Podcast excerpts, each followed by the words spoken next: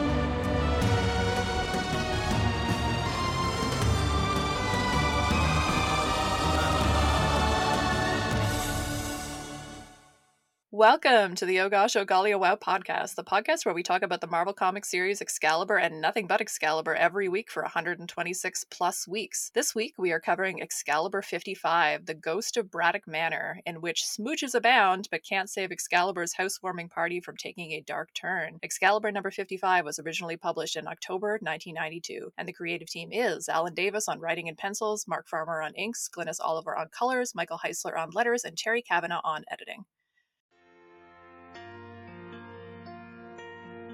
You know, there are two girls in my life. One's the girl I like. Have you ever wanted to kiss me? Come on over here, baby. And the other's a girl I live with. Also, how's wedded bliss? Have you seen him without his clothes on? You go through a lot with your best friends.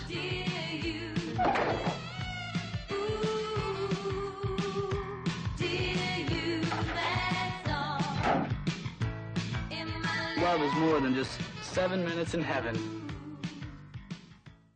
Welcome back to another week of Excalibur Chat, and boy howdy have we got an episode for you talking some of our favorite topics and some of our less favorite topics with one of our favorite scholars. I will introduce our very fine guest in a moment, but first, the regular partygoers. I am Dr. Anna Peppard. I write and talk about sex and gender and pop culture and especially superhero stuff. I am also Kurt Wagner's unofficial PR manager, and I am very excited to talk about a particular scene in this issue. You, you can probably guess which one. And no, it's not the scene where Jamie Braddock curls Feron into a tree, but we could talk about that too. I am joined, as always, by Mav. Welcome yourself to the party. So Feron gets knocked out in this book, and I mean, I would introduce myself, but there's way too much comic to talk about, so I think we should just get into it. Um, also, you know, because who, who, has time for covers? Also, um, mm-hmm. literally, as we record, I walked in my house three minutes ago. So I've had no time to prepare an introduction with clever jokes related to the issue other than this, which is actually related to the issue in a weird way. But my name is Christopher Maverick. You can call me Mav. I'm the host of this show and another show called Vox Popcast where I talk about gender and sex and class and race, which blew up in my face a lot this week because, again, mm. time of hmm. recording, Will Smith went crazy 72 yep. hours ago. And um, mm-hmm. I, I, know Andrew watches my Facebook page religiously. So I've been busy. I've been busy, people, okay? it's been I've had a lot to do as far as being like you know a culture and race and gender expert. It turns out that was really busy this week, so that's what I've been doing. Also, I taught a couple of classes today. Like it's been it's been a full day, so um, I'm done. yes, we are not going to relitig- relitigate the Oscars on this particular podcast, but if you are no, interested, no, no. check, check I- Mav's social media we, I mean, we could talk about Feron. That's what I want. I want to yeah, just. We could definitely we got, we got an hour of talking about Feron to go today, so I'm. I, I no time for the Oscars. No time. Nope, nope, nope. the All Feron All the Time show today. That's right. Uh, Andrew, please give us your calling card. Uh, I'm Dr. Andrew Deman. I am a lecturer at St. Jerome's uh, University and the project lead for the Claremont run. And we were just talking off mic that I was supposed to be interviewed on the BBC radio last week, and we actually moved our podcast recording date for that, and then they canceled on me. Um, so, in consequence of that, relevant to this pod, I first owe everyone an apology.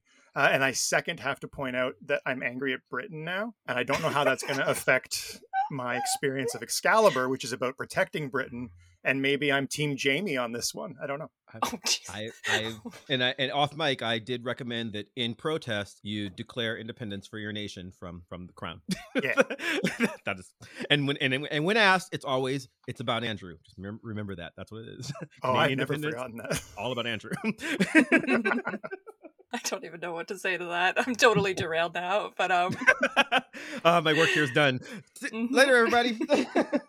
so this week's very welcome party crasher is a comic scholar with a fancy new book and lots of big ideas about a bunch of stuff that we really love talking about. The pod is delighted to welcome Dr. Jeffrey A. Brown. Welcome, Jeff. Hi, thanks for having me on. We are thrilled to have you, and I'll tell the listeners who are not familiar with your wonderful work a little bit more about you. Dr. Jeffrey Brown is a professor in the School of Critical and Cultural Studies at Bowling Green State University. Brown is the author of numerous academic articles about gender, ethnicity, and sexuality in contemporary media, as well as seven and soon to be eight books, including Black Superheroes, Milestone Comics and Their Fans, Dangerous Curves, Gender Fetishism and the Action Heroine, Beyond Bombshells, New Action Heroine in Popular Culture, and the Modern Superhero in Film and Television. His most recent book, just released a few months ago, is Love, Sex, Gender, and Superheroes from Rutgers University Press. We are very excited to talk about that today, but before we get into that, let's talk a little bit about your origin story with Funny Books, Jeff. when did you first start reading comics? What is your comics origin story?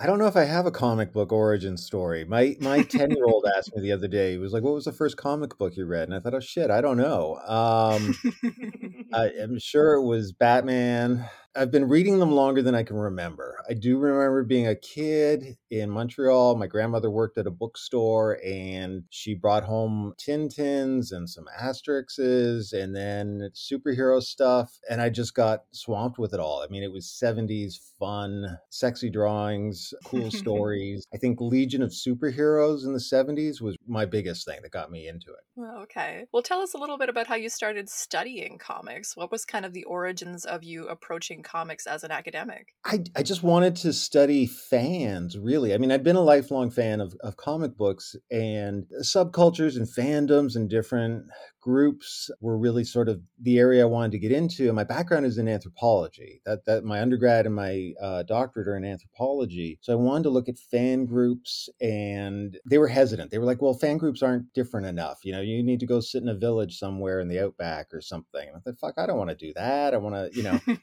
to the conventions and so on. And so they um, finally said, okay, yeah, go ahead and do it. So I got to study it and loved every minute of it. well, your first book about Milestone Comics was based on your dissertation research, if I recall correctly. Is Yeah. that right? That's right. Weird story because, you know, the first couple things I proposed, they were like, eh, you know, it's not really anthropology. And I said, well, there's this new African American company coming out with stories, and I think that'll be interesting. And suddenly everybody's like, okay, that counts. And I remember thinking, because there's the ethnicity angle, it counts. It was a strange moment in anthropology for Mm, my sake. Yeah. Yeah. So, how did you get into some of the things that you've ended up studying having to do with sort of sex, gender, and superheroes? Like, what particularly draws you to talking about genre texts, action movies? You talk about a lot as well, but you do a lot of stuff about superheroes. So, what keeps you coming back to the superhero genre as kind of a fruitful subject of analysis? I think because it's fun, because it's still interesting, because it's amazingly important. I also think I got lucky, like many of us who are studying superheroes. It was a huge shift, right? When the movies started to become big, at the turn of this millennium, once X Men and Spider Man and the whole thing exploded, suddenly there was a craving for it. Everybody was interested in superheroes. It wasn't geek culture that you had to be embarrassed of. When I was in high school, nobody knew I read comics. Everybody's into it. Everybody knows this stuff. So it it became a natural thing to continue studying. I mean, they're more important now than they ever have been. Yeah, yeah, that makes sense. You started earlier than I did, obviously, but that's sort of followed the trajectory of some of my work too. You think, oh, I'm just doing this for a while, and then there's just more and more superhero stuff. so it just kind of keeps going, right? Right. Sooner or later, they'll burn out. I don't want to have to go sit in the village in the outback. So hopefully the movies will stay popular for a while. Well, can I ask you about if you have any specific history with Excalibur? Because I think when I reached out to you about it, you said that you'd read it before, but I don't know if it's been quite a while since you've read it or not. So, do you remember reading it the first time around? Yeah, I remember reading it when it first came out. I've got, I don't know what, the first 50 issues or so. This was an excuse to buy the Epic Collection Oh, nice. trade paperback. So I was glad to do that. First time around, I was a fan of Alan Davis's artwork more than anything else, I think, at the mm-hmm. time. He did one of my favorite runs on Batman. And so I was kind of interested in following him. And the stories are different enough than the X Men books, which were so, I don't know, ridiculously over the top, macho at the time, that these were a nice change of pace. They were a lot more fun. All right. Well, I want to get into that a little bit more in conversation with some of your research on sex, gender, and superheroes. So maybe we'll do the issue summary and, and come back to that with your first impressions of this particular issue. I know we've got lots of lovely listeners reading along with the pod. We'd never kiss your paramour at the party unless we were all into it. But as always, let's start today's celebration with a plot summary. Excalibur 55 opens on the grounds of Braddock Manor, where Brian Braddock is sparring with his sister, Betsy Braddock, aka Psylocke. At the climax of the battle, they break into laughter. Siblings! Then they start talking. Brian feels he's too quick to violence, but Betsy comforts him, telling him it's in their warrior blood. Back in the manor, on the veranda, Kurt is karate chopping planks and bricks. He's interrupted by Kitty and Meggan returning from a shopping trip. Kitty wants to know what's up, why he's training his martial skills when he's customarily relied on passive fighting techniques. Kurt says he has to, because he's the leader now. Kitty reminds him that they are a team and questions him over recent events in Germany. Kurt remains evasive. Meanwhile, in the forest to the west of the manor, Cerise looks on as Kylun kneels by the grave of Princess Satanine. Cerise asks Kylun to stay for the party, but he says he isn't in the mood. He bids Cerise farewell, saying he's off to find his parents. Later, the party happens. As Alistair escorts Alysande upstairs, she tells him she's being court-martialed, framed for leaking state secrets to S.H.I.E.L.D. Back at the party, Satter Courtney arrives, trailed as usual by Nigel Frobisher. Satter Courtney greets Brian with a huge smooch, which prompts Meggan to hit him with a bigger smooch, which prompts Cerise to hit Kurt with the biggest smooch of them all, lasting, according to the clock in the background, five entire minutes. From there, things take a dark turn. Alysande is attacked by an unseen assailant. Miss Amelia Witherspoon senses the intrusion, cries out in panic. In short order, they find Alysande dead, her neck and many other things broken. As Betsy senses Amelia is in trouble, Kurt teleports downstairs to find Lockheed, Amelia, and Dai Thomas all unconscious. He feels movement from behind him and dives forward toward the attacker, who opens fire. He drops unconscious to the floor. As the rest of the party rush upstairs, Cerise is taken out, as is Alistair. The killer tries to grab Kitty, but she slips through their grasp through the floor. As Meggan, Brian, and Betsy dash toward another flight of stairs, Widget materializes, shouting an unintelligible warning. As he vanishes, a rocket strikes Brian, and Meggan is incapacitated. Betsy draws a psychic blade as she goes after the attacker before being frozen in midair and hearing a voice that seems a little too familiar. Brian manages to crawl away to the next room where he sees Courtney, who he finally, finally realizes is actually Saturnyne. Then Alysande's killer enters the room, dragging Betsy. Jamie Braddock has returned to his ancestral home. All right, so a lot of tonal shifts in this issue, which we will try to cover in due course, but let's start with some first impressions from our gracious guest. So, Jeff, first impressions after reading this issue after so many years, anything that particularly stood out to you upon rereading? a whole bunch. Um, I I'd remember imagine. this being a little silly sometimes. The tartan dress pants, um, cargo Yeah. pants, those kind of threw me off for a minute. I don't remember noticing that the first time, though I do vaguely remember reading this issue. I, I think I was just struck by how much it seemed to be not just soap opera ish, but it, it like a weird key party kind of thing going on, like with all this making out. And I was like, are they going to Mhm. toss their keys in a bowl? What's going on? This was a Oh weird God, I wish. upscale. Sorry, it was the Oh, no, first no, thing. like- oh no, no, no, that's a good thing. I just, I might have to write fanfic later. That's all. well, it reads a little bit like fanfic, right? I mean, Yeah, it's yeah. uh, Mhm. it's coming across that way. So yeah, just the outrageousness of the kissing as sex and the openness and the fuming and grabbing somebody else to kiss. Boy, it, it seemed like a 14 year old key party. I mean, I want to get into that obviously in reference to your research, but let's do a couple of other first impressions first, and then we will get into all of those kisses, which I want to talk about in depth, going full team coverage on the kisses. Um, but yeah, Andrew and Mav, I was curious about your reactions rereading this issue because I definitely did not remember all the violence in the issue. I remembered the kissing, and then I was really thrown by the amount of violence, and we will talk about both. But yeah, first impressions from either of you. I was gonna say I'm disappointed in Anna for um, shortchanging the the kiss, it's not five minutes. It's about seven. You've missed one panel. I think it's specifically supposed to be seven minutes in heaven. Like oh, it- okay. yeah, Oh, because yeah, nice. if if if you Yeah. look if you look um it's five minutes but if in the in the three panels to the main kiss but she grabs him she grabs him a good two minutes before that so i think it's supposed to be seven minutes in heaven Good call, Mav. I think I think I like this issue just in the context of the way we've been reading Excalibur for the last you know year. Davis is, in my eyes, really starting to get the distinctions between the character voices, and I'm liking that he's getting those distinctions without imitating Claremont. You know what I mean? He's, he's making them his own. Uh, the character work here is really good in my eyes, and then they all um, are defining themselves whilst creating internal consistency. Um, so I'm loving that. My only complaint is, and I don't know if this would be an editorial interference thing. I find that Davis is really trying to resolve all manner of dangling threads Oh, yeah. because he doesn't want the wrinkles, right? But I love the wrinkles, and that might just be a subjective thing. I, I like the messy Claremontian style of just leave everything hanging and pick up whatever you want whenever you want to. And Davis seems to be moving against that. And to me, that reads as simplifying the plot a little bit, but that could be a very good thing in the eyes of a different reader. I wonder so much about that in terms of Davis being the writer and the artist and knowing that he had trouble keeping up with the pace of this as hmm. you know a twice a month book and i don't know I'm, I'm psychologizing in a way that i have no right to do because i don't know but it just so much of it feels like i know i don't have much time to get this story done i have to get all of these plot points out there and resolved and i've just had that kind of overwhelming you know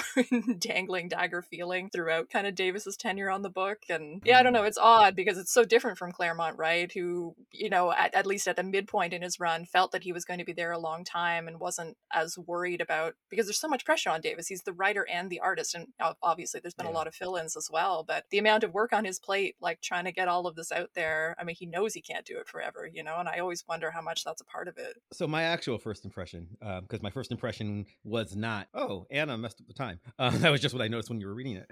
Um, a lot of times I, I always start these with okay so here's how i felt about it reading it now versus how i felt about reading it you know when i was a teenager. I'm thinking about this and trying to remember if i how i remembered back then because you said you didn't remember how much violence it was. I remembered these as being two separate issues and apparently my my memory was broken re- Oh, on this read through. Like i remembered a very violent aspect uh, scene where Alysande dies okay i Mhm. remembered that and i recalled a very silly sexy scene where Cerise and Kurt first get to get, get, get together. I did not recall that they were the same issue until doing my read through of it for the podcast. In my head, those happened at two separate times, and I guess I was wrong. So I like both of these things, and I'm saying this because there's going to be some things that I'm going to be critical on this podcast, and I'm just reading our Twitter feed. I think people think that I don't like this book because I'm always critical of it.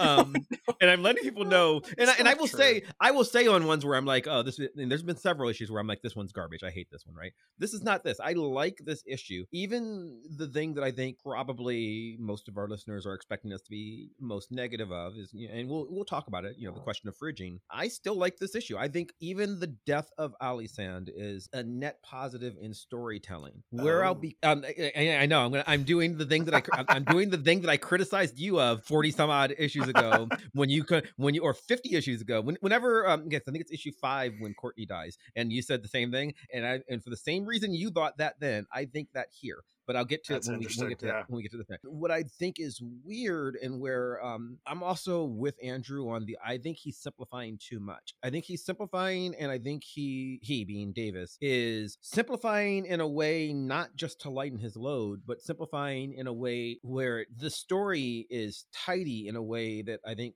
Davis is interested more in this greater action oriented narrative than the character part that I like. Which is not to say that I Mm. which is not to say that I think he's he doesn't care about character. He does. He's getting much better at writing them. What I what I mean is I don't need Kurt to have a explicit story line that says I'm the leader of Excalibur now. Like you've always been the leader of Excalibur. What made Excalibur interesting was that Brian didn't know that. I don't want you to say it out loud ever. Like that's a problem. And for him to say, "Well, I have to be able to do several things, so I shall pa- practice my hard martial arts as well as the soft one." Like it's it's a I am establishing my role playing game character sheet for the listener or for the reader, and I I don't like little bits like that because that's where I feel like he's trying to create special specific roles. I like that Kurt has a relationship with Cerise, I don't need it to be, look, Kurt has a relationship with Cerise. It's not Meggan anymore. Meggan has is, is establishing her dominance over Courtney. Like there's tidy breaks that make me feel weird. So that's my impression this time through.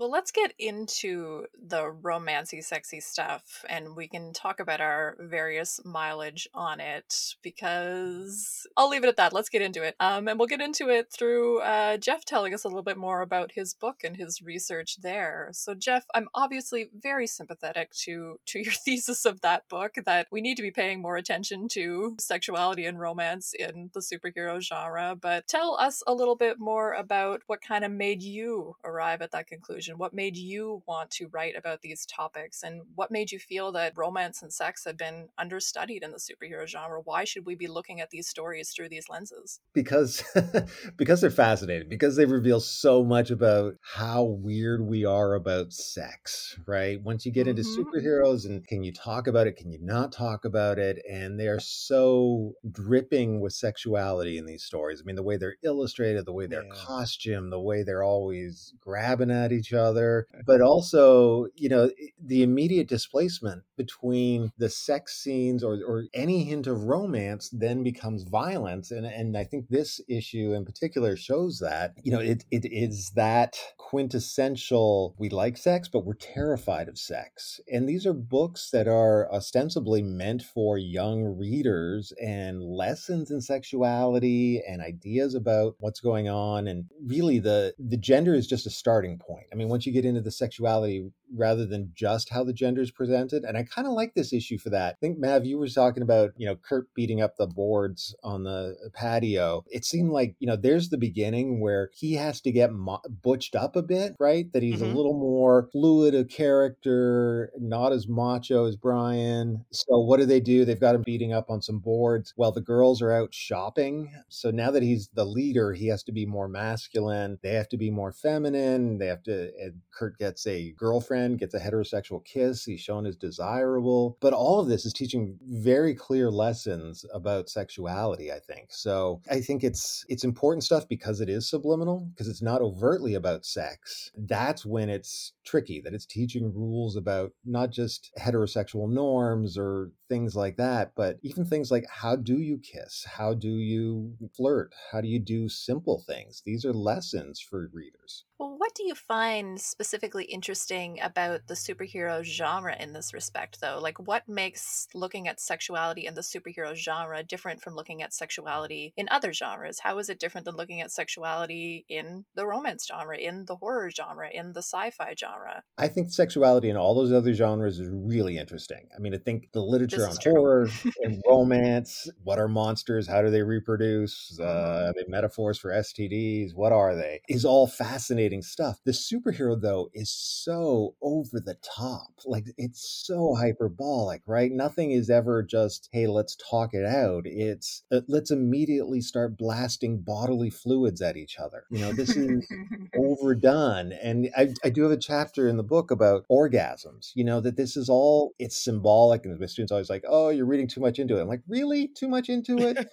um because every time somebody shoots these things and then they're exhausted and they need a moment to recover you know it's essentially an orgasm that saved the world and it's stuff that Don't they all? Eh, eh, don't they all? Yeah you know maybe they do maybe they don't. Maybe it's the death of us. You know why do superheroes die and come back? Because they they give their all. Superman fights doomsday and then is exhausted at the end. After he penetrates doomsday in the movie he lies there exhausted and you know he just needs a little refractory period where he gets it back together and comes up again so to speak. So yeah i, I think just the obviousness of the disguised obviousness of it of what's going on and the frustrations and how it's played and that it's so simply disguised because the argument is well superheroes are for kids right that that's where it started so Mhm. you can't deal with sexuality and that has changed so much now because you've got different levels of comic books so i think they're they're addressing it in a lot of very different ways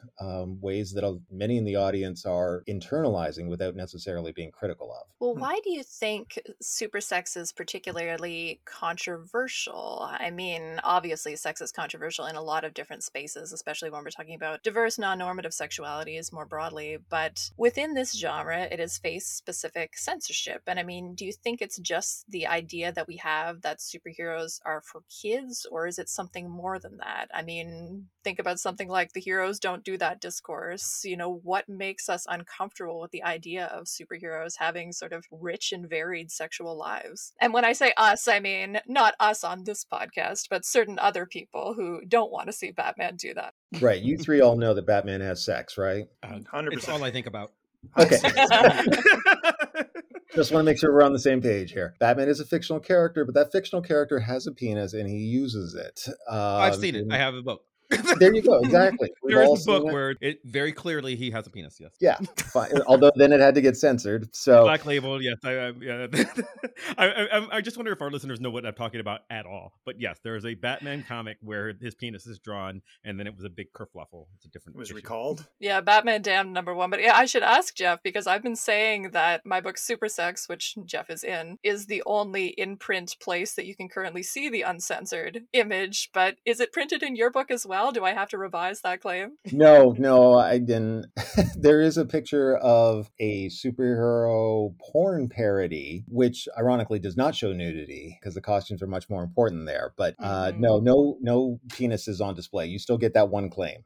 well, anyway, sorry, we totally derailed you though. We were talking about why why certain people are uncomfortable with having sexuality in this space. I do think, you know, majority of it is because it's associated with kids and our own nostalgic childhood, I think, for a lot Mhm, of people. mhm. But they're the ultimate neutered characters, right? I mean, the whole underwear on the outside, but it's not really covering anything. It's sort of the Ken doll missing a penis sort of thing. Even in the superhero movies, you know, Captain America was a virgin until the what, movie four or something? So they don't want to muddle those, these icons with sexuality at the same time that they eroticize them so much. It really is a wanting to have your cake but not eat it too sort of thing. Like, let's show them as mm-hmm. sexy and hot, but not sexually active. I mean, what is the source of that prohibition? I mean, why is it so strong, you know, in this space? Because I think uh, because American culture and and I say this as not an American is really grounded in these Puritan ideals that still seem to hold sway uh, of being prudish, of denying these kinds of things. We're still seeing, you know, chastity pledges and and what do they call them? The um, virginity rings and things like that. That there really is sort of this moral panic about people having sex in the U.S. where these books are coming from that I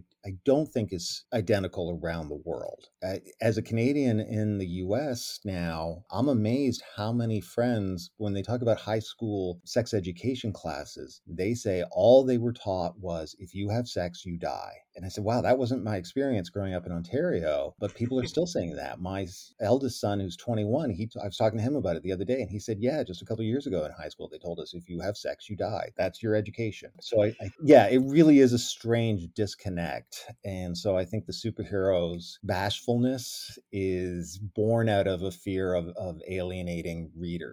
And there's been enough backlashes. I can understand why the publishers are concerned about that. Yeah, I mean, it's certainly been the idea of the hero that we have in the superhero genre has often been described as very linked to American identity and certain ideals of the American hero, which have historically been almost unique, not uniquely sexless, because that's not something that doesn't exist in other cultures in terms of, you know, warriors who deny their base impulses in order to be better warriors. That's not a specifically American concept, but there is a historical legacy of heroism and sexuality not being able to coexist in certain icons of American heroism. And that has certainly been something that many scholars of the superhero genre have talked about. And yet, of course, all of us, like- yeah, yeah, Hew- yeah, uh, Jewett and yeah. Lawrence. Uh, Jewett and Lawrence. Uh, just and I was going to mention the book so that Yeah. people could get it if they care. But they're hard books to read. The- the- They're a lot. They're, those are pretty heavy academic books for what we usually recommend on the show. We can certainly link it in the show notes, though, Mhm. for those people who might be interested. Mhm. But all of us here have also talked, though, about the superhero genre as being a potentially liberatory space for some of the reasons that Jeff has talked about, right? I mean, the fact that it works so hard at repressing sexuality a lot of the time, and yet it emerges in sometimes strange ways, almost on account of that repression, which is one of the things that particularly fascinates me. And we talked about that a lot when we talked about issue 50 and the scene of everybody stepping inside each other, which was incredibly sexual and yet also very metaphoric. And that's sort of a classic Mhm. example of presence and absence, right? So go back and listen to that episode if you want to hear that discussion again. But um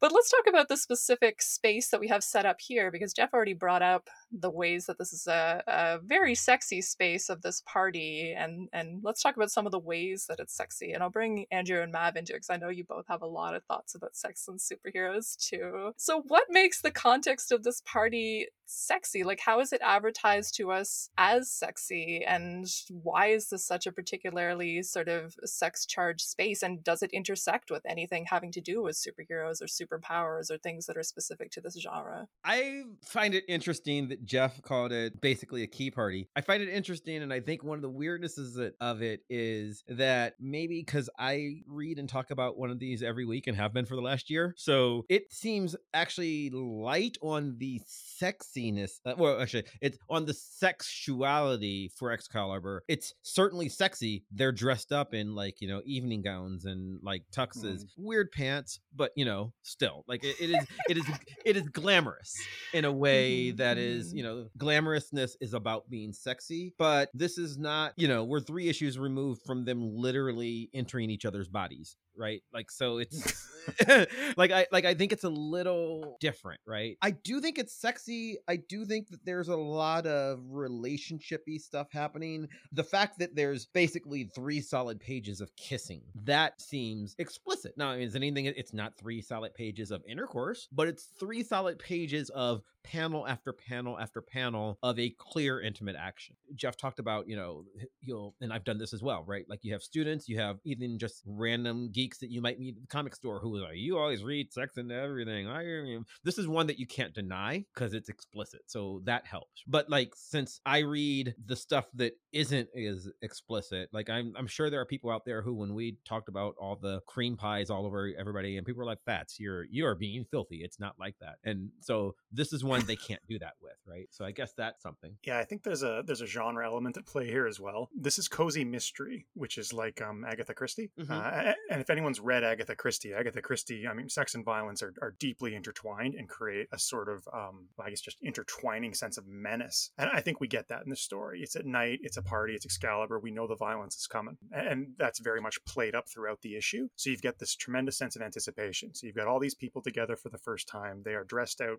gorgeously. The fundamental conflicts established are romantic, at least initially, while we know the violence is coming. So anticipation and tension is just all over this thing. I think that supercharges the sexuality of it even before they start kissing. Oh, yeah, that's a good point. And I mean, I was thinking about the visualization of it too, and the ways that we can talk about presence and absence there, because, you know, Mav's right that it's explicit in a way that other things weren't because it's not metaphorical. These are actual kisses and everything. But those two pages, like in particular, like pages 14 and, and 15, for those of us who have page numbers, we have part of the Brian Sutter Courtney kiss, and then the Brian and Meggan kiss, and then we have the Cerise and Kurt kiss on the next page. The visual language here, we've talked a lot about Davis's kind of skill as an exploitation artist, and there's a lot going on in these images in terms of things like the hair grab, you know, which sensualizes these images. You know, a detail like that, and especially when you render it very naturalistically, really lets you imagine yourself in that moment. You know, carnal. things like, yeah, yeah. And like things like the way Meggan's hair drops, you know, in the midst of Mhm. the kiss, she gets disheveled, right? As though they had just had sex and she is disheveled in the wake of it, right? We get her shoe mm-hmm. coming off. And even he does a really nice job in the Meggan and Brian kiss. You know, she's wearing the strapless dress and he actually does quite a nice job with her breasts there. They are pressed against his chest and they are physically, like, visibly squished against his chest. And I thought, like, a detail like that is really nice as well, the way it brings you into the physicality of that moment. Again, in a more naturalistic way that we sometimes see in the superhero genre, in which breasts do not typically behave like real breasts. And it's not that Alan mm-hmm. Davis's breasts usually do, but in that particular moment, he did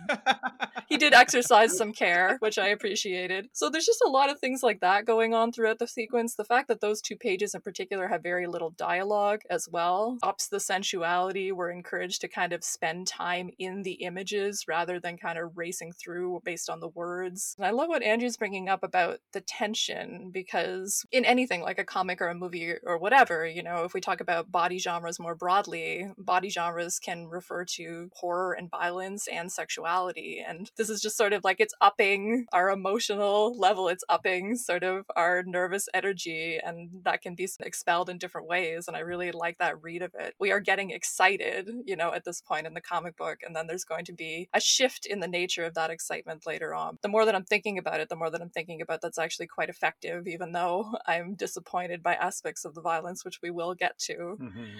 Can I come to you, Jeff, to talk about any of these kisses specifically and thoughts that you had about why they might be interesting? Obviously, I want to talk about the Kurt and Cerise one, so you're welcome to talk about that if you would like and Huh. have an opening salvo on that. But if you want to talk about Brian, if you want to talk about Brian and Meggan, you're welcome to as well. I want to talk about all of them. And, and the for fact that it, what's going on downstairs is countered or juxtaposed with what's going on upstairs, where there's two people in their underwear fighting to the death. You know, so I think it's the amped up sexuality is going on there. I, I like that you mentioned the hair because that was my first thought was that they have post coital bedhead Mhm. you know, Mhm. which adds to that level. I also think it's interesting in uh, what how many kisses are there? Three kisses, two with Mhm. Brian and one with Kurt. It plays into that adolescent male fantasy, right? I mean, in each one of them, that poor guy is just being attacked by a beautiful woman who is throwing Mhm. herself at him. So poor Brian is just uh, having tongues shoved down his throat all over, and then so is Kurt. And the voyeuristic aspect, I think, that's implied by Kurt's kiss, that after seven minutes in heaven, uh, and I think you're right, I hadn't caught that, Mav, that that's exactly what that would, that is. But she turns and she says, "Oh, did I not do it right?" And everybody's just kind of smiling and blushing that they were all watching them make out for seven minutes. Um, is a lot of strange stuff, which then has to be supplanted by bouncing from room to room to fight people. I think the fact that they're all put together also heightens the sexuality of it, that it's going from one kiss to another kiss to another kiss in immediate succession. And maybe that's why I said, you know, is this some kind of high class British swingers party or something? Because it seems like they literally walk in the door and then we get this grabbing and kissing going mm-hmm. on. Yeah, I mean, I'll just highlight one thing that you mentioned, Jeff, in terms of the adolescent fantasy thing. I mean, that can be a way of managing the sexuality to have the man not necessarily exercising his sexuality, but rather attacked by the women. You know, that can be like a presence and absence thing going on there. Absolutely. The young male reader eh, who's who's looking at this is as much as they may say, "Oh, yeah, I want to be the manly one, the one who's in charge, the Captain Britain or whatever." The ultimate fantasy in that for young heterosexual boys is that these women can't resist you, right? They, they're just literally going to throw themselves at you and fight over you and so on. Which seems like a nice switch from I don't want to go back. I know you guys have covered things in other podcasts, but we're just a few issues before the romance, the triangle was between Brian and Kurt over a woman, fighting over a single woman. So this becomes a bit of a change, I think, to that. Yeah, I mean, seeing us still playing with love triangles, but that, well, it hasn't shifted because, you know, Courtney, who he thought was Courtney, was sort of involved before. Because we often talk about it as a triangle, and it was at points a quadrangle, but it's just she disappeared from the narrative for quite some time. So we often don't talk about it in that sense. But all right, I, want to talk more about this Kurt and Cerise kiss, though, because obviously I've got thoughts about it. And uh, I would push back a little bit on the normativeness of about of it, like unsurprisingly, because this is a very important kiss to me in terms Really? of some of the ways that it is not, not normative. Yeah. I'm not. I'm not joking here. I, I'm. I'm actually. Surpri- I mean, I'm actually surprised. That's not the take that. Um, it's not what I expected. I. I. I, I mean, I knew we'd talk about it, but I didn't think that you'd think it was as important. I didn't think you'd like it as much as you clearly appear to. I'm surprised. really? Yeah. Yeah. You didn't think that I would enjoy Kurt Wagner being seized by a big, strong lady and then kicking up his tail, kicking up his leg in a connotatively feminine gesture of arousal before his I- fluid tail gets tied into knots. No, I. I no, I, I get how Alan Davis looked into the future and drew this specifically with you in mind. um, he knew that one day there would come a woman who would who would who would be birthed to be the unofficial PR manager of Kurt Wagner, and that's what he was looking for. I just didn't think it worked as well, and I thought you'd think it was pandering. So I'm surprised. I because I because I, I understand why it's supposed to work. I didn't feel like it did, and I actually expected you to say that. That's all. Really? Well, now I kind of Yeah. want to hear you talk about that. I mean, I'll I'll make I'd my little you- pitch. I'd rather you Well, I'll make first. my pitch for it. Yeah. I mean, it's important to me in a variety of ways. I mean, the fact that it is a big, strong lady really matters. And there can be a way for that to be read as funny, you know, a man being humiliated by a big, strong lady. But I think the fact that Kurt is not humiliated really mm-hmm. matters. The fact that he's into it and like visibly into it. And that we get a play of kind of power and submission here. You know, she seizes him and kisses him and, you know, sexually assaults him if this was reality. But, you know, he's a teleporter. He could leave if he wanted to. So mm-hmm. let's let's kind of accept that. We get the focus on her very strong arms, you know, holding him very, very tightly. And then we get in the second panel, so this is the the four panels in the middle, the part that comprises the kiss, we get him matching her power. So we get sort of an exchange of power and submission there. And then we have Kurt succumbing to the kiss. And that's when we have him kicking up the leg, which in classic Hollywood is a stand-in for sexual arousal related Mhm. to, you know, ways of expressing arousal under censorship. So it's a Usually very for women, though. It's- yes, it's usually for women. Usually yeah. for women. Yeah. And then, of course, the last panel where he's sighing and just totally content, and that very complicated symbol, which is his tail, which we've talked about as being a gender fluid symbol in the past. His tail that both thrusts and squeezes. We see it it's you know, uh, tied into knots there, which Davis has done very deliberately. And yeah, I think that this to me is a good Nightcrawler scene in the sense that the best sexy Nightcrawler scenes to me have a lot going on in terms of what this character might mean. It's sort of raising a lot of different possibilities for reading this character, and I think that this is a very rich scene on that level. And again, as a fellow big strong lady, I kind of like, I kind of like, you know, seeing that play out and specifically seeing Kurt be seduced and infatuated with a woman who's not necessarily beholden to earthly gender norms. I sort of think there's a lot of possibility there. That's my that's my pitch. What do you think about the panel below that, Anna?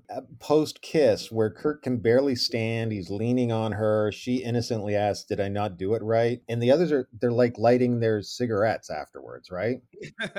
I love it. I love it. Well, I love it in the sense that Nightcrawler's a sexy character, and they all watched and got off on him enjoying becoming submissive to this big, strong lady. So to me, that's another element of what I do like about it because there's another way that you could do this where again Kurt was being laughed at, right? He's not being laughed at. They are genuinely turned on by what just happened. Like we're all in this together. And I think that's sort of a knowingness that is very different from laughing at Kurt. We're sighing with Kurt rather than laughing at him. And I think that that really matters in terms of how this scene plays. One of the things that I kind of like about it, and I don't know if I can express this very well because I think I think you've really nailed it, Anna. I, I like the idea that Kurt having this encounter with a literal alien um, who brings forward sort of, uh, as you said, um, um, non-normative gender and sexual behavior. I, I like how this is actually a wedge towards a greater intimacy between them, not just a sexual encounter. Because I think Kurt is a character who's got this fluid sexuality that we've talked about so much, but he tends to feel restricted by normative society, and he tends to express it through um, things that are socially acceptable, right? Like the the whole swashbuckling persona. So so having him in that moment, Cerise just makes out with him. It's just a thing to show the other people, right? It doesn't mean anything. I think there's a dawning awareness in Kurt that this is a human being who can actually unlock aspects of his sexuality and at a very kind of not just purely sexual level, but obviously, as I said, kind of intimate and romantic as well. So I think it lays a really good foundation for that relationship in a charming and quirky way. Well, it's a meet cute, right? Between the two of them. So if it's a meet cute, what is it establishing about what the nature of this relationship is going to be? And I do think it's interesting in the context of like the machoification of Kurt that that Jeff brought up earlier too. I don't want to say that's completely happening critically because we're going to talk more about what Davis does with Kurt and some of the ways that he continues with sort of that macho thread for Kurt, and we will see that in the relationship with Cerise too. But we'll talk about that in future issues. But here, I still think it's interesting the way multiple beats for Kurt are set up, which does again to me Mhm. speak to kind of the complexity of the character. You know, he's macho in that earlier scene. We see him sort of have a moment of macho ness even within the kiss, you know, where he's matching Cerise's power. And again, I can't emphasize enough like the visible muscles in her arms and like his posture kind of pushing back into the kiss, but then sort of her greater strength subsumes him. It's just really deliberate and really well done. Yeah, I don't know. Again, to me, it's just raising a lot of different possibilities for how to read this character. And it's also raising the possibility that types of sexual attraction and gender are more complicated than that. He can still be masculine and yet enjoy experiencing connotatively feminine sexualities. I'm wondering, I was struck by, and I'm flipping back through some of the scenes, uh, how much Cerise is set up as sort of this uh, trope of born sexy yesterday, right? Yep, Like yep, yep. she doesn't know, oh, is this, you know, is a lip massage common? How do I do, did I do it Mhm. right? And just a few pages earlier saying, uh, that on my world, neither male nor female forms emotional bonds, right? So we know she's completely innocent in Yep, regards to this is my problem. sexuality, even though she's Mhm. a foot taller than him and a lot stronger and so on. He still gets to be the one who's going to instruct her, which I thought was an interesting twist. Maybe to Mhm. keep her a little more feminine despite her size and strength. Yeah, I will say I know Mav wants to talk about that No, no, because no. he but Yeah. but just like quickly, just quickly, like that is my complaint about it would be like her Mhm. suggested lack of agency because of her unawareness of what she's doing. Definitely Which that's is- present. which is exactly why I thought you'd hate it. like that was that was really it. Because uh, so uh, what I said at the very beginning was I read this and I said this was written with future Anna in mind, and I know why she's supposed to like it, and I expected you'd hate it because she is born sexy yesterday. I don't mind him having a relationship with a beautiful female um, alien lady, and in fact, I said at the very beginning of our episode that I was going to be a little critical of it, and it's going to sound like I hate it. I actually don't. I actually like it. I like the relationship between Cerise and Kurt. What I don't like is that it came out of nowhere, really. Cerise has done nothing since she appeared except for shoot some pretty lights and basically say nothing. We know nothing about her. She has no story. What's happened is I am supposed to look at this and say, I read Teen Titans. I know what's going on. And they condensed a year and a half of Wolfman and Perez storytelling with Starfire and Robin slash Nightwing into two pages. That's what happened. Like that you you you had her give the speech of she's never mentioned this on my world. Men and women don't form uh, emotional attachments. She's never said that before. That was like something that she said just here so that we could establish okay, we have a little back backstory about her world which we've never had so that she can break it two pages later so that we can rush through the entire will they or won't they er- um, era of Kory and Dick and basically get to doing the Nightwing and Starfire story so that Davis doesn't have to deal with the love triangle anymore, which we know he hates. I like it. I think it's interesting. I felt like it was rushed. I felt like it was a lot of shortcuts to get to the good part of watching them kiss because we still don't know anything about Cerise. She still is nobody. She's a cute lady who fell out of the sky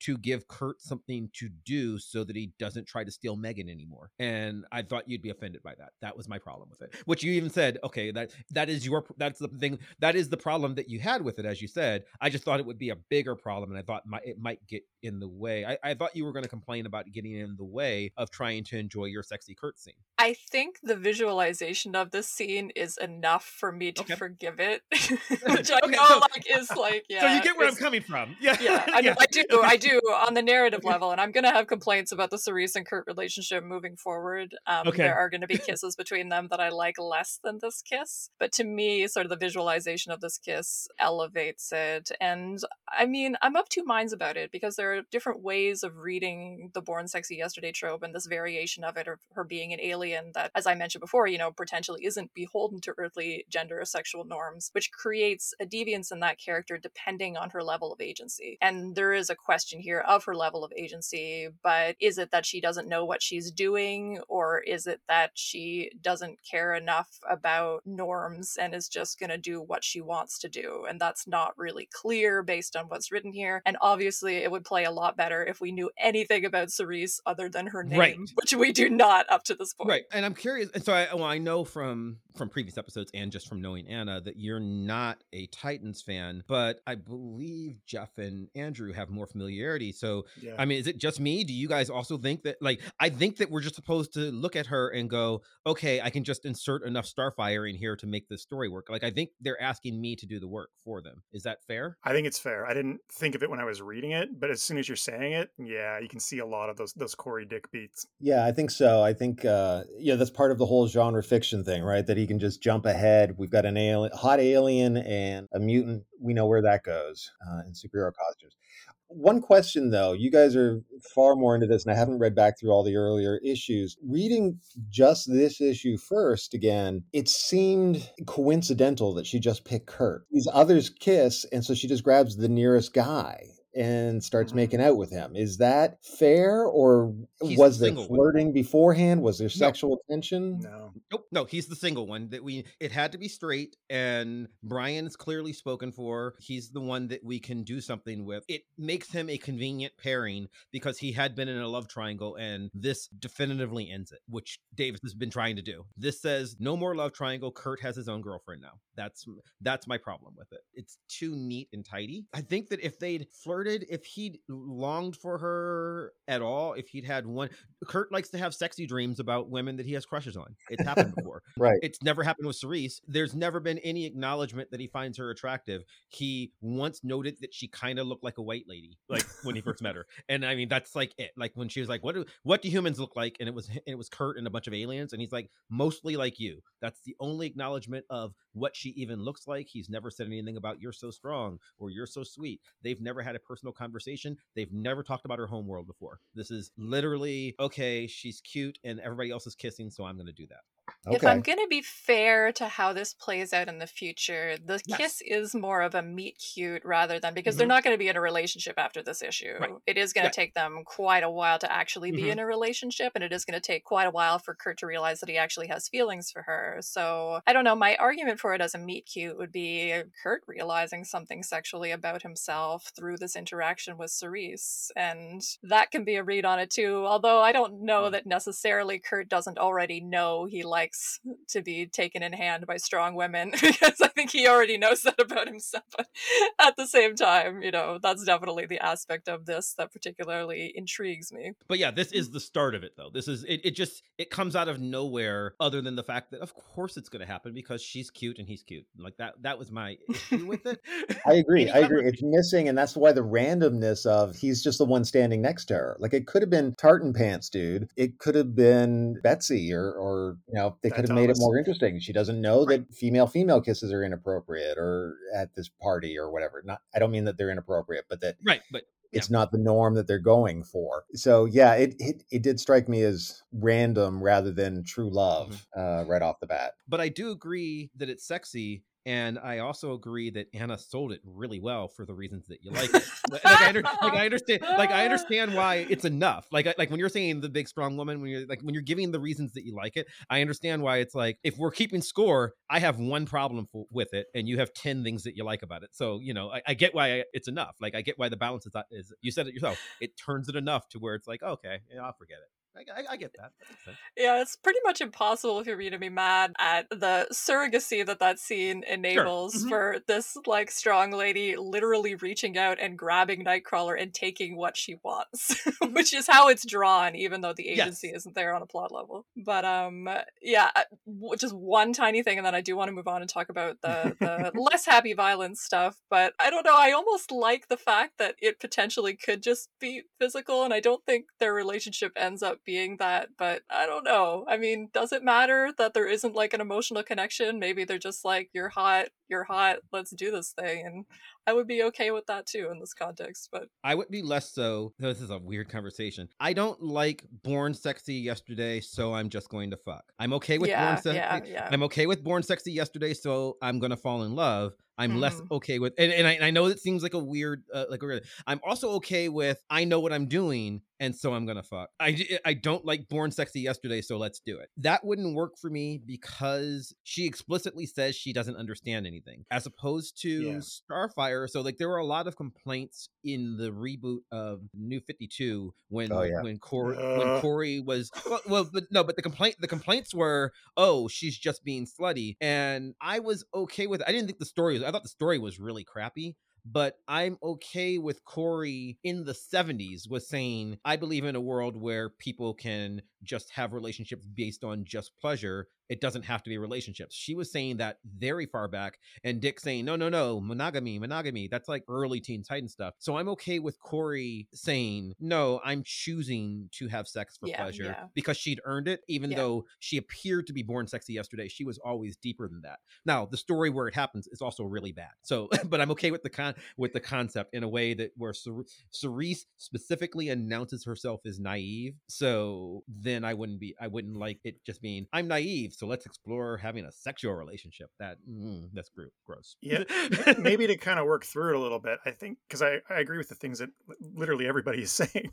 I think maybe it doesn't work for Cerise as a character, but I do think it works for Kurt. Oh sure, sure, yes. Kurt is a character who's like his character arc is largely tied to his sexuality and gender expression. So for him to develop uh, feelings for Cerise based on her capacity to show him new ways of exploring that, I Oh, think yeah. that's more than Mhm. sexual, right? I think I think that opens a lot of Mhm. possibilities. Yeah, I think there's the complaint that we keep coming back to, though, is like it's a good Kurt scene, not such a good scene for Yeah. Cerise necessarily. hmm Right, which is why you don't get the born sexy yesterday alien guys dropping from the sky, right? It it changes the dynamic so much. But I do think we're willing to be forgiving. I mean, maybe we're not being so forgiving right now, but generally in the comic book format, that this is one page of them kissing, and we expect the serial. We know they'll get back to it, they'll explain it, they'll develop the relationship. Otherwise, it's just jarring and potentially sexual assault, um, Mhm. which we didn't know existed in the 90s, right?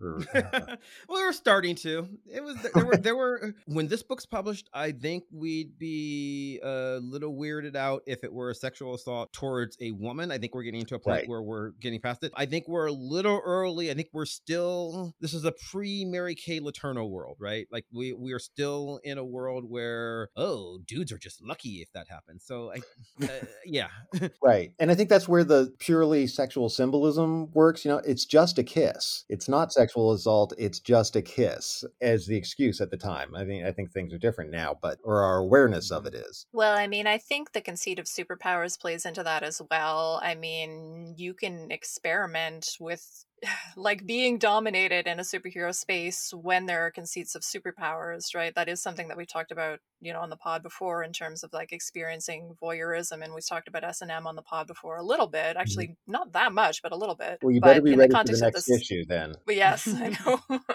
In the context of the scene, though, I mean, like I did mention it. I mean, you know, the fact that we know Kurt's a teleporter, he could leave this situation, and so even though a hundred percent I like have feelings about ooh the sexual assault aspect of it, there is like a sense that we're supposed to be okay with it because we know he's not disempowered in the context of it, and there's like an implied agency because of the conceit of superpowers.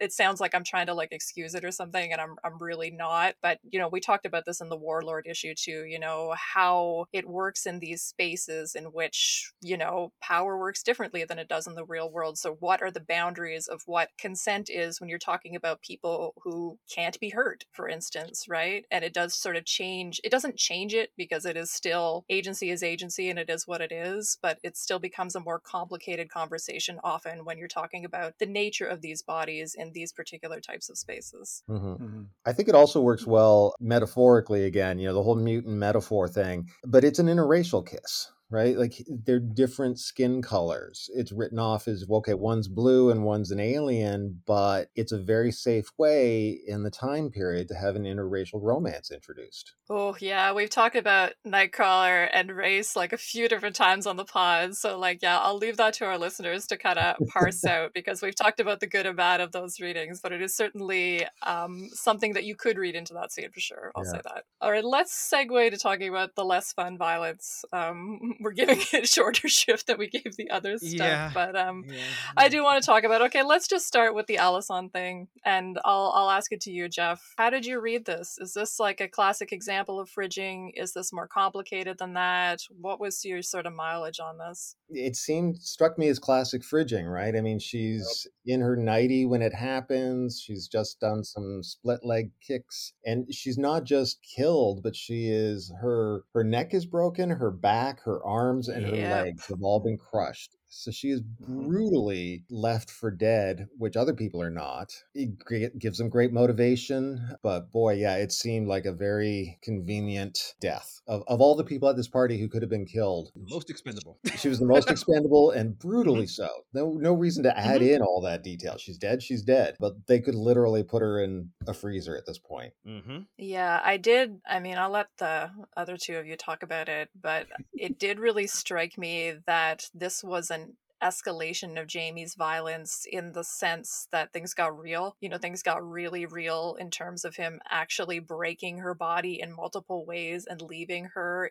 as a shattered corpse on the floor. That's quite different than the ways he was sort of bending people's bodies and stuff before in like the manga world and then everything reset to normal and it's like there were stakes there, but they weren't these types of stakes. And yeah, this is an uncomfortable moment. I get that it's supposed to be uncomfortable. I have feelings about whether it's responsible in its use of that discomfort. But um Yeah. I, I had thoughts I wanted to get you to talk about it, Andrew, because I know that you, you've been critical before of what I mean we could talk about what Davis did to Betsy Braddock, who appears in this issue as well, like interestingly. So what were your thoughts about it, Andrew? I I think I can be like succinct and brief because I really want to hear Mav's points because I know we're already going to disagree. But um, Okay. what I would say in terms of the difference between Courtney and, and Alysande, I think the way that you measure the the life force of a character is the stories that they have left to tell. And, and for me, Courtney was done, uh, and Hmm. I think that's why her death was efficient as a storytelling device. Uh, it, it took the story in new directions. This one, Alysande has been set up for so long. We've we've started to get some cool bits uh, about her, and she had a whole ton of stories left to tell. So snuffing that off, uh, to me, that's the murder, right? Is the death of those stories. So for me, this is fridging in a way that Courtney Ross wasn't to me. But that's Hmm. my personal perspective. I mean, just br- just briefly too, like Alysande had been being set up almost since the beginning of the series as a romantic foil for Kurt as well, but that got dropped sort of when Davis Mm. took over. But that had been seeded in multiple issues,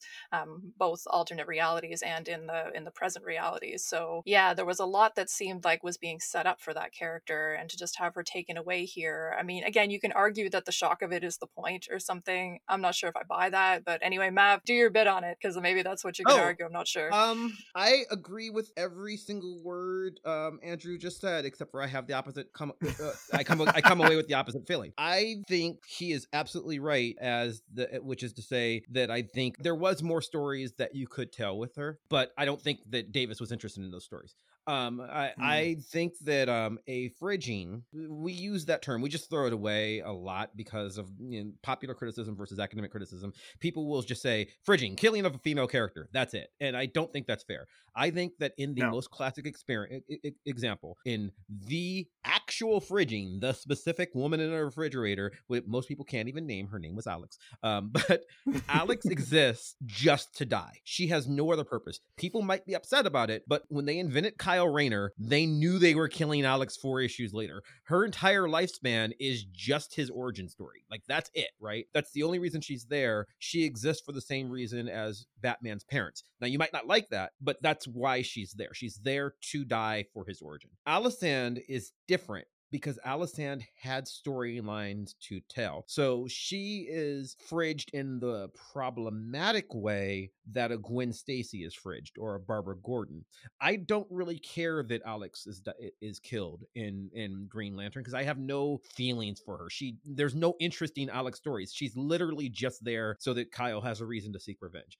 Alysande is a character. That said, she is a character to where I would argue the same thing that Andrew just did about Courtney. I feel that for Alysande in a way that I didn't feel that for Courtney because I think that at the moment in which Courtney claims agency in that story that she died in, I think that she becomes interesting in that story in a way that she was just kind of a superfluous girlfriend character up until then. I would rather see Courtney as a confident woman new into this world but trying to juggle humanity and superhero then fight for Brian then see oh evil lady like I don't I never cared about Saturnyne. I've never cared about Saturnyne. uh. Saturnyne. I like I think she's a stupid character, and I think this story drops the Saturnyne angle, and we've not even mentioned it here because it's just over now, and we don't care. Nothing ever Yeah, came of that. Whereas I think, yeah, whereas I think Alysande, Alysande, we're saying she's got interesting potential. Alysande only appeared in twelve issues of Excalibur. I know, I I checked. That's it. But in Uncanny X Men, But she's in she's in uncanny she's in uncanny X Men where she had interesting storylines going on. Except for the guy who wrote them no longer works at Marvel at this point. She is literally an extra character who they had to. I mean, they they didn't have to kill her, but if they hadn't, she was just going to be floating around in the ether. They like they were never going to do it. No one was going to use her. They so she's a character without much backstory as far as the Excalibur readers are concerned. She's got interesting stuff in X Men that's not going to come back because Chris Claremont's gone and he's not coming back for decades. Like like it's not I mean it's going to be decades before we're going to see him on that book again. So she's extra and I think this does something interesting that creates story rather than just shock value. Is it shocking? Yes, but I don't think it's just shocking. So I think she is fridged. She's definitely fridged, but I feel like she's fridged in the same way as Gwen Stacy, which is to say something came of it. It wasn't com- it was it right? Maybe not, but it wasn't gratuitous. Yeah, no, I see what you're saying, Mav, and Mm-hmm. I agree that it's important to talk about the specific nature of specific Yeah. instances of fridging because they do have different qualities the same way, you know, assault in reality has different qualities, and it doesn't make sense to talk about everything as exactly the same, even though things can be bound up in the same rape culture, the same culture of sexual violence. They can all be related in that sense, but they still have different qualities, and I totally agree with you on that point. But there's definitely, for me, an extreme discomfort to the scene, especially the Mhm. way it Oh, plays horrible. out. Because, I'm like, it.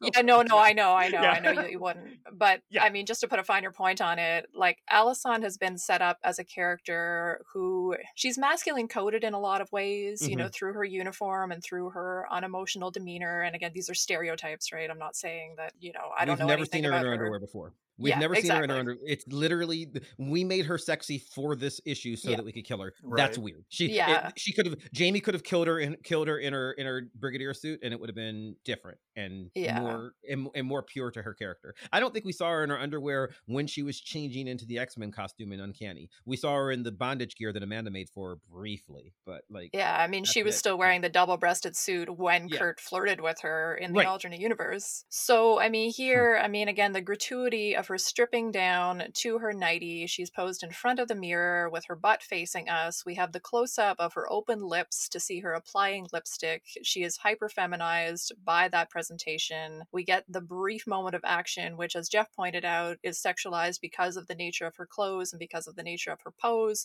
She's like showing him, you know, what's between her legs as she's kicking him in the face. So there's a lot going on there. And then the brutality with which she's killed. She's not just killed, her entire body is broken. And we see Mhm. the corpse on the floor with a dark shadow that's suggestive of blood. And oh boy, it's just really a lot. I, I don't know. I don't like, I Mhm. feel like I could rant about it because I just. I'm tired of this shit and I was it was a real downer in this issue where I like really was looking forward to talking about the fun kisses and I was just like I th- I thought you Mav that I thought that this was the next issue as well and I was like oh right this yeah.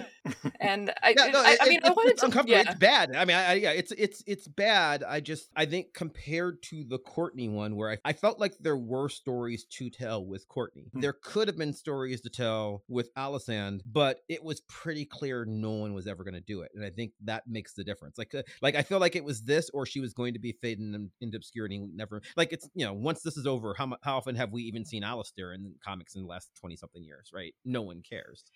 Well, can I ask a question of all three of you? Because Mhm. I was curious about this having to do with, you know, me reading this comic as a woman and how much of that was factoring into how I read it. But the violence against women throughout the issue really stood out to me. And I don't know if it's just because it was heightened because of the Alysande thing, but there's, you know, a scene with Cerise being whatever, grabbed by Jamie, whoever he grabs people, which is very graphic as well. Her spine is kind of implicitly being broken or bent in this kind of dramatic moment of pain. We get him do doing a semi similar thing to Kitty. We get him Mhm. dragging Psylocke, or brutally beaten body, and the men suffer here too. But we also get a scene of Meggan on the floor, you know, looking very afraid and Yeah. helpless. And it just really stood out to me here. It was sort of like five separate instances of exaggerated violence against women in which women were really humbled and made to look afraid. And that bothered me in this issue. And I didn't know it's clearly deliberate. I mean, he made these choices, but I mean, did that stand out to the three of you as well? I mean, I'll ask you about it, Jeff. I mean, you've done such great writing about female action heroes across genres. I mean, did any of this stand out to you? Yeah, it did. I mean,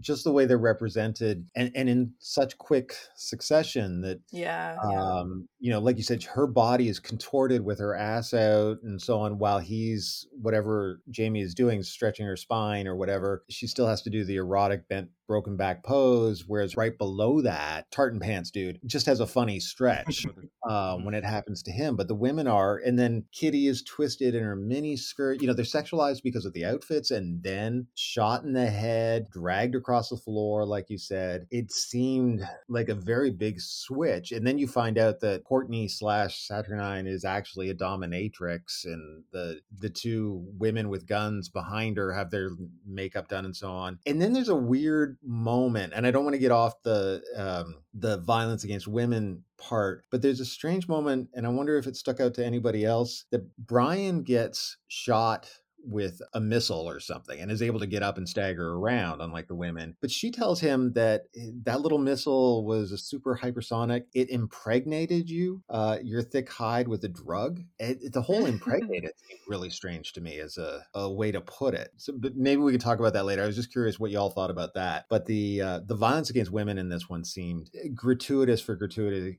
sake and it was hard to read. It did not age well. Yeah i mean even just i mean there's two individual pages you know to highlight you know the one the one with cerise is page 25 and then a couple of pages later the page that has both meggan being we see her get shot in the head you know and specifically before that you know we see her disheveled hair and her looking up at her attacker with a look that i honestly don't think we've seen on her face before you know that level of sort of fear and confusion and helplessness. Really really is triggering for you know if you're if you're somebody who has seen or thought about those situations before and then to see betsy have something similar happen to her further down the page. And i mean again the thing that i alluded to with with betsy before um, alan davis wrote and drew the issue in which she was blinded by slaymaster um, yeah. so having him revisit the character and kind of do this to her again is sort of a context that we can bring to this as well. And yeah honestly i wasn't really sure what to do with it. We've been very celebratory of alan davis's kind of representations of women you know, both on a storytelling level and on a visual level a lot of the time as being better than a lot of artists of the era. But God, this issue was just rough. And I was just wondering about the intentionality of it. You know, what is he going for here? Well, one of the things that I think is maybe contributing, probably unintentionally, is just the fact that they are in dinnerware.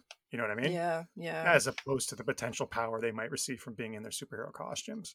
Again, exactly as Jeff said, it's a visceral thing. There, there's something going on here. I don't know what it is. I don't think it has a lot of purpose. You could argue that it specifically codes Jamie's villainy and misogyny, but that would be an incredibly charitable reading. This just seems like too much. It does, but I think it is intentional. Don't, don't you think? It, I mean, you said you, you think it's charitable to be intentional. I'm not saying it works. I'm saying I think it is intentional because there's no reason for them to be at a party other than to draw them in these outfits, right? There's a lot of setup in this story to set the table of where Davis wants you to know they are. Kitty is the sexiest outfit that she has worn by choice in this series. Um, she's been a cheerleader. She's hated it. She's been dressed by Rachel. She's been dressed by Meggan. She's been dressed by um, the queen of whatever world. Kitty just chose to put on a sexy dress for this party, which is weird because we are very clearly trying to establish what her age is in this one because we found out that Kylun had only been kidnapped a year ago. So there's there's little details like that. But then you go and you have Alysande specifically put on um an, well she's not putting on a nightie she's changing from her outfit but she's basically like i'm going to go put on my pretty clothes now. There is a lot of putting them in this regal glamorous way like the women are glamorized you know it doesn't have to be you know this opens with Psylocke and Britain like fighting right like in their in their superhero outfits. We've put them in this situation so that it can be all the more shocking when we eviscerate them And does it age poorly? Yes, but I think it ages exactly the way it's supposed to. Like I like I mean I, I think I agree with everything about how uncomfortable it is. I think I think it might be going too far, but I think he was trying to go too far because this is not like there are other people who draw this way all the time. Davis doesn't. He chose to, right? He chose to give you the glamour so that it would be all the more shocking. For me, I mean, you talked about the, the ones with um the the broken bodies. For me, it's the one where Alysande gets killed when Jamie cracks her and breaks her Yeah, back and neck. yeah. That's the one that's like the most viscerally violent to me, and I feel like he wants me to view it that way. Like I think he wants to be horrific. So I think it's intentional. Your mileage may vary whether or not it works, but I think it mm-hmm. is supposed to make you feel that way. Again, I think it would be different if we were talking about equal opportunity violence here, Yes. but the fact that it goes to the well of like misogynistic violence four times, it's just a Yeah. lot. And like Brian and Kurt do not suffer in the same Brian and Kurt and Alistair do not suffer in the same way that the women do. I was just going to point out that the disproportionateness of it. We get to see them being sexually aggressive for three pages, three different Mhm, kisses that the mhm. women are initiating, and then those two out of those women are then immediately punished for it, and one turns out to be the Punisher, that she's the villain. So all three of them, they get that one moment of being sexually aggressive, and then boy, are they punished. Yeah. Yeah, that really bugs me about it too, in terms of all those lovely things that I said about the first part of this comic book. oh, the second half of this was so comic book yeah. makes it hard. Yeah, Yeah. because it does really read like that. Like we had this moment of sexual liberation and everybody's getting punished for letting their guard down. And mm-hmm. specifically, as you said, like for for their gender deviance in some ways, right? Right, but not the men. Kurt's not Not punished men, yeah. for having Yep. let a woman manhandle him, kind of thing. Yep.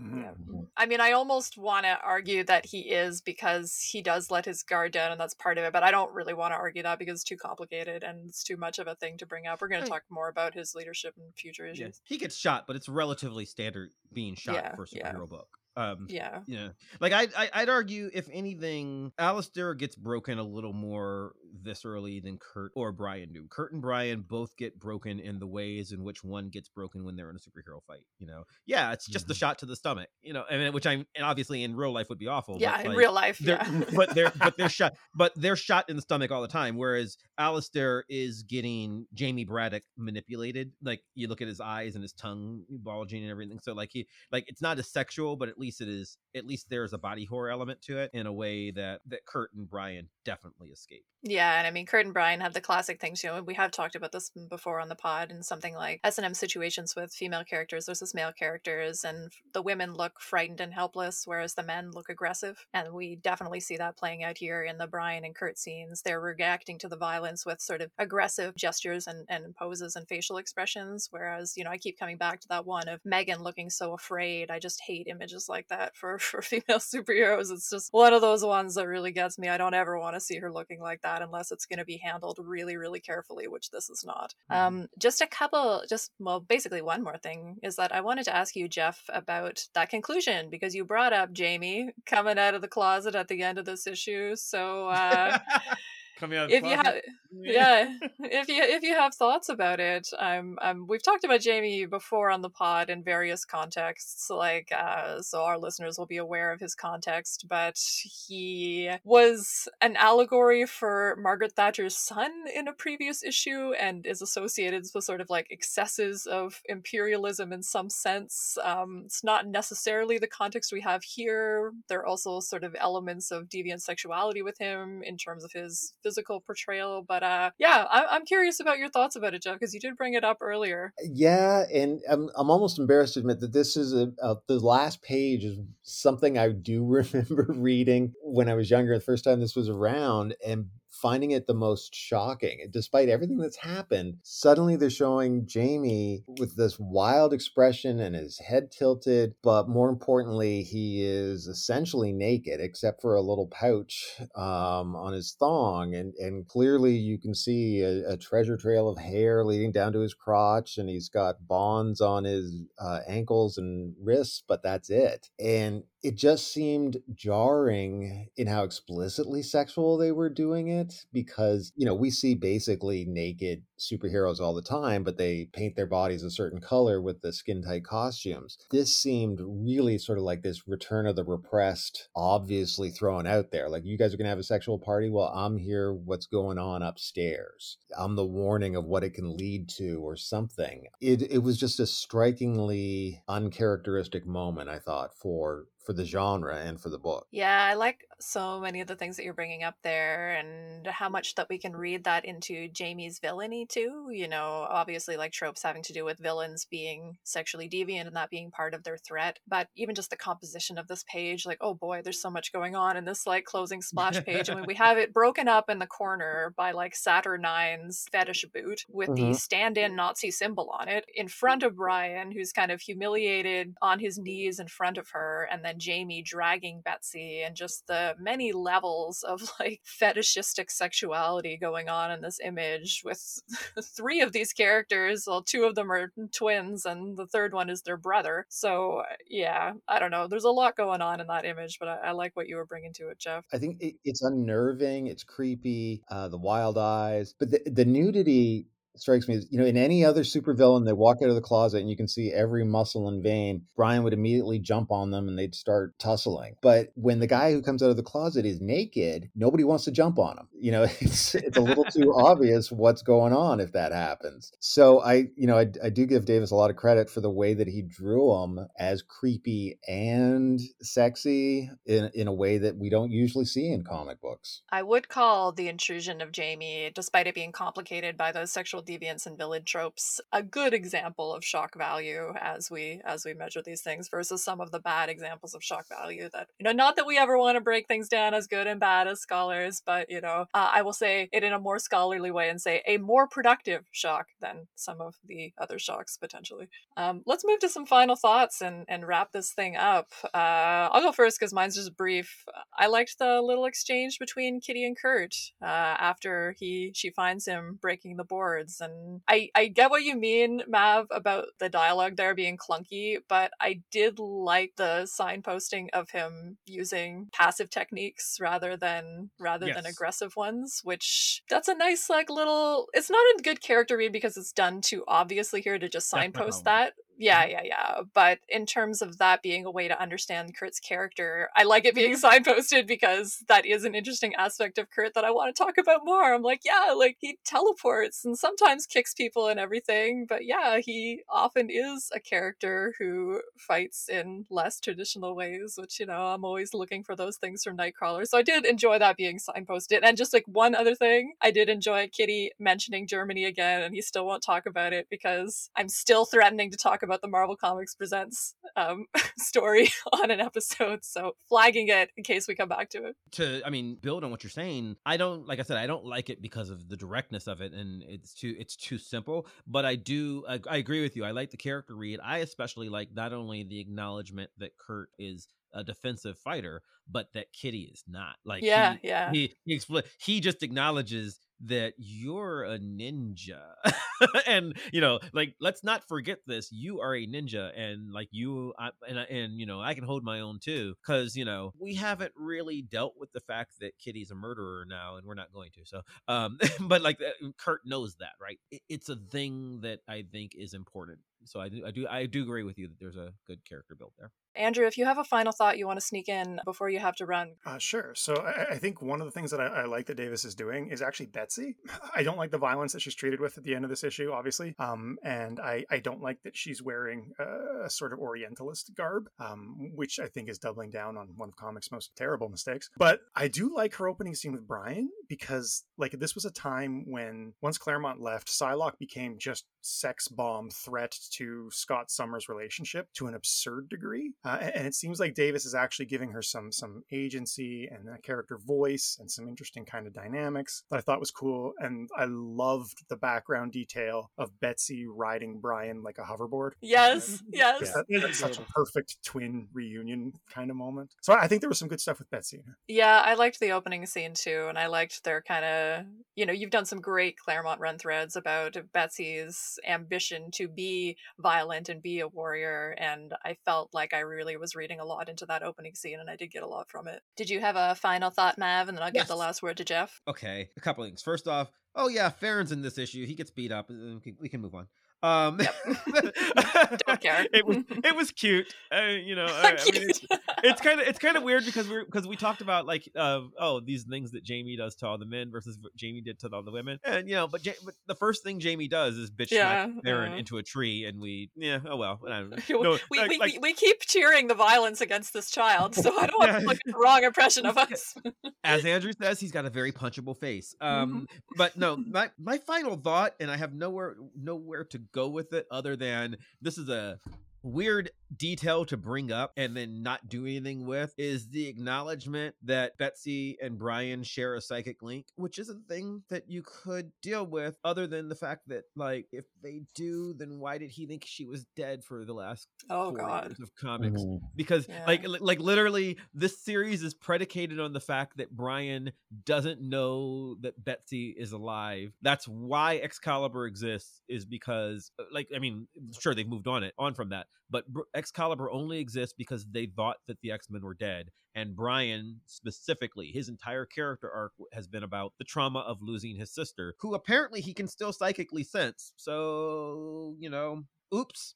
I don't know what to, i don't know what to do with that. It's just like weird continuity stuff. Like why would you mention because they're not going anywhere with it. It's not like we need him to, mm-hmm. to have a psychic link. We could just say oh yeah we don't care about that storyline anymore. But they brought it up which makes me just ask questions Fair enough. Jeff, did you have final thoughts about this issue? Anything you do you want to spotlight before we leave it behind? No, nothing to spotlight except how much fun it is. I mean, I'd forgotten how much fun Excalibur is, and there's certainly a, an energy and a dynamism to it. And I think it, you know, its its faults are the same as with all superhero comic books, but considering they are primarily Marvel B-listers, I think they do some incredible stories with them. And I had forgotten how much fun that is in this series that they can play and they have the leeway with less iconic characters to try different things. Uh, Mhm. sometimes they work, sometimes they don't, but you know, it's a great series. It's certainly a dense issue, and it's certainly. I, I mean, this issue just has so much going on. I feel like we could have done three podcasts on it easily. I mean, as Mav said, it feels like at least two issues. And it feels that way in the way they're jumping around, right? Like they're leaping from mm-hmm. room to room, and it's all so contained in this one little mansion, but boy, it's quick. It is, it is. We've talked a lot about the domestic texture of Excalibur, but to have everything kind of taking place in that one location and yet to have so much going on, one of the things Excalibur does well. Um, usually I spotlight a memorable memorable letter before we completely wrap up. I don't have one that I particularly want to spotlight, other than we did have a, a letter writer asking, Where is Amanda Sefton? And Terry Kavanagh threatening that she might show up where you least expect her. We aren't going to see Amanda for a while, but hey, someone remembers she exists. We'll be talking about her soon enough. What must I do now? Kill them? I can tell you nothing. My days are ended. The gods of once are gone, forever. It's a time for men. It's your time. I need you now. More than ever. No. This is the moment that you must face at last, to be king alone. And you, old friend? Will I see you again? No. there are other worlds. This one is done with me.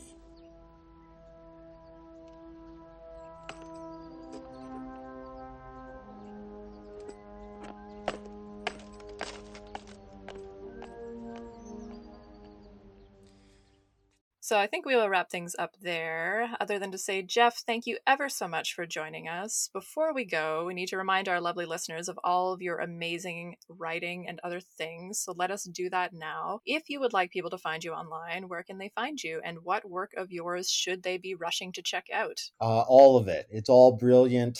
Um, take a look at everything. Um, It's no, true. It's true. I can vouch for that, Jeff. It's true.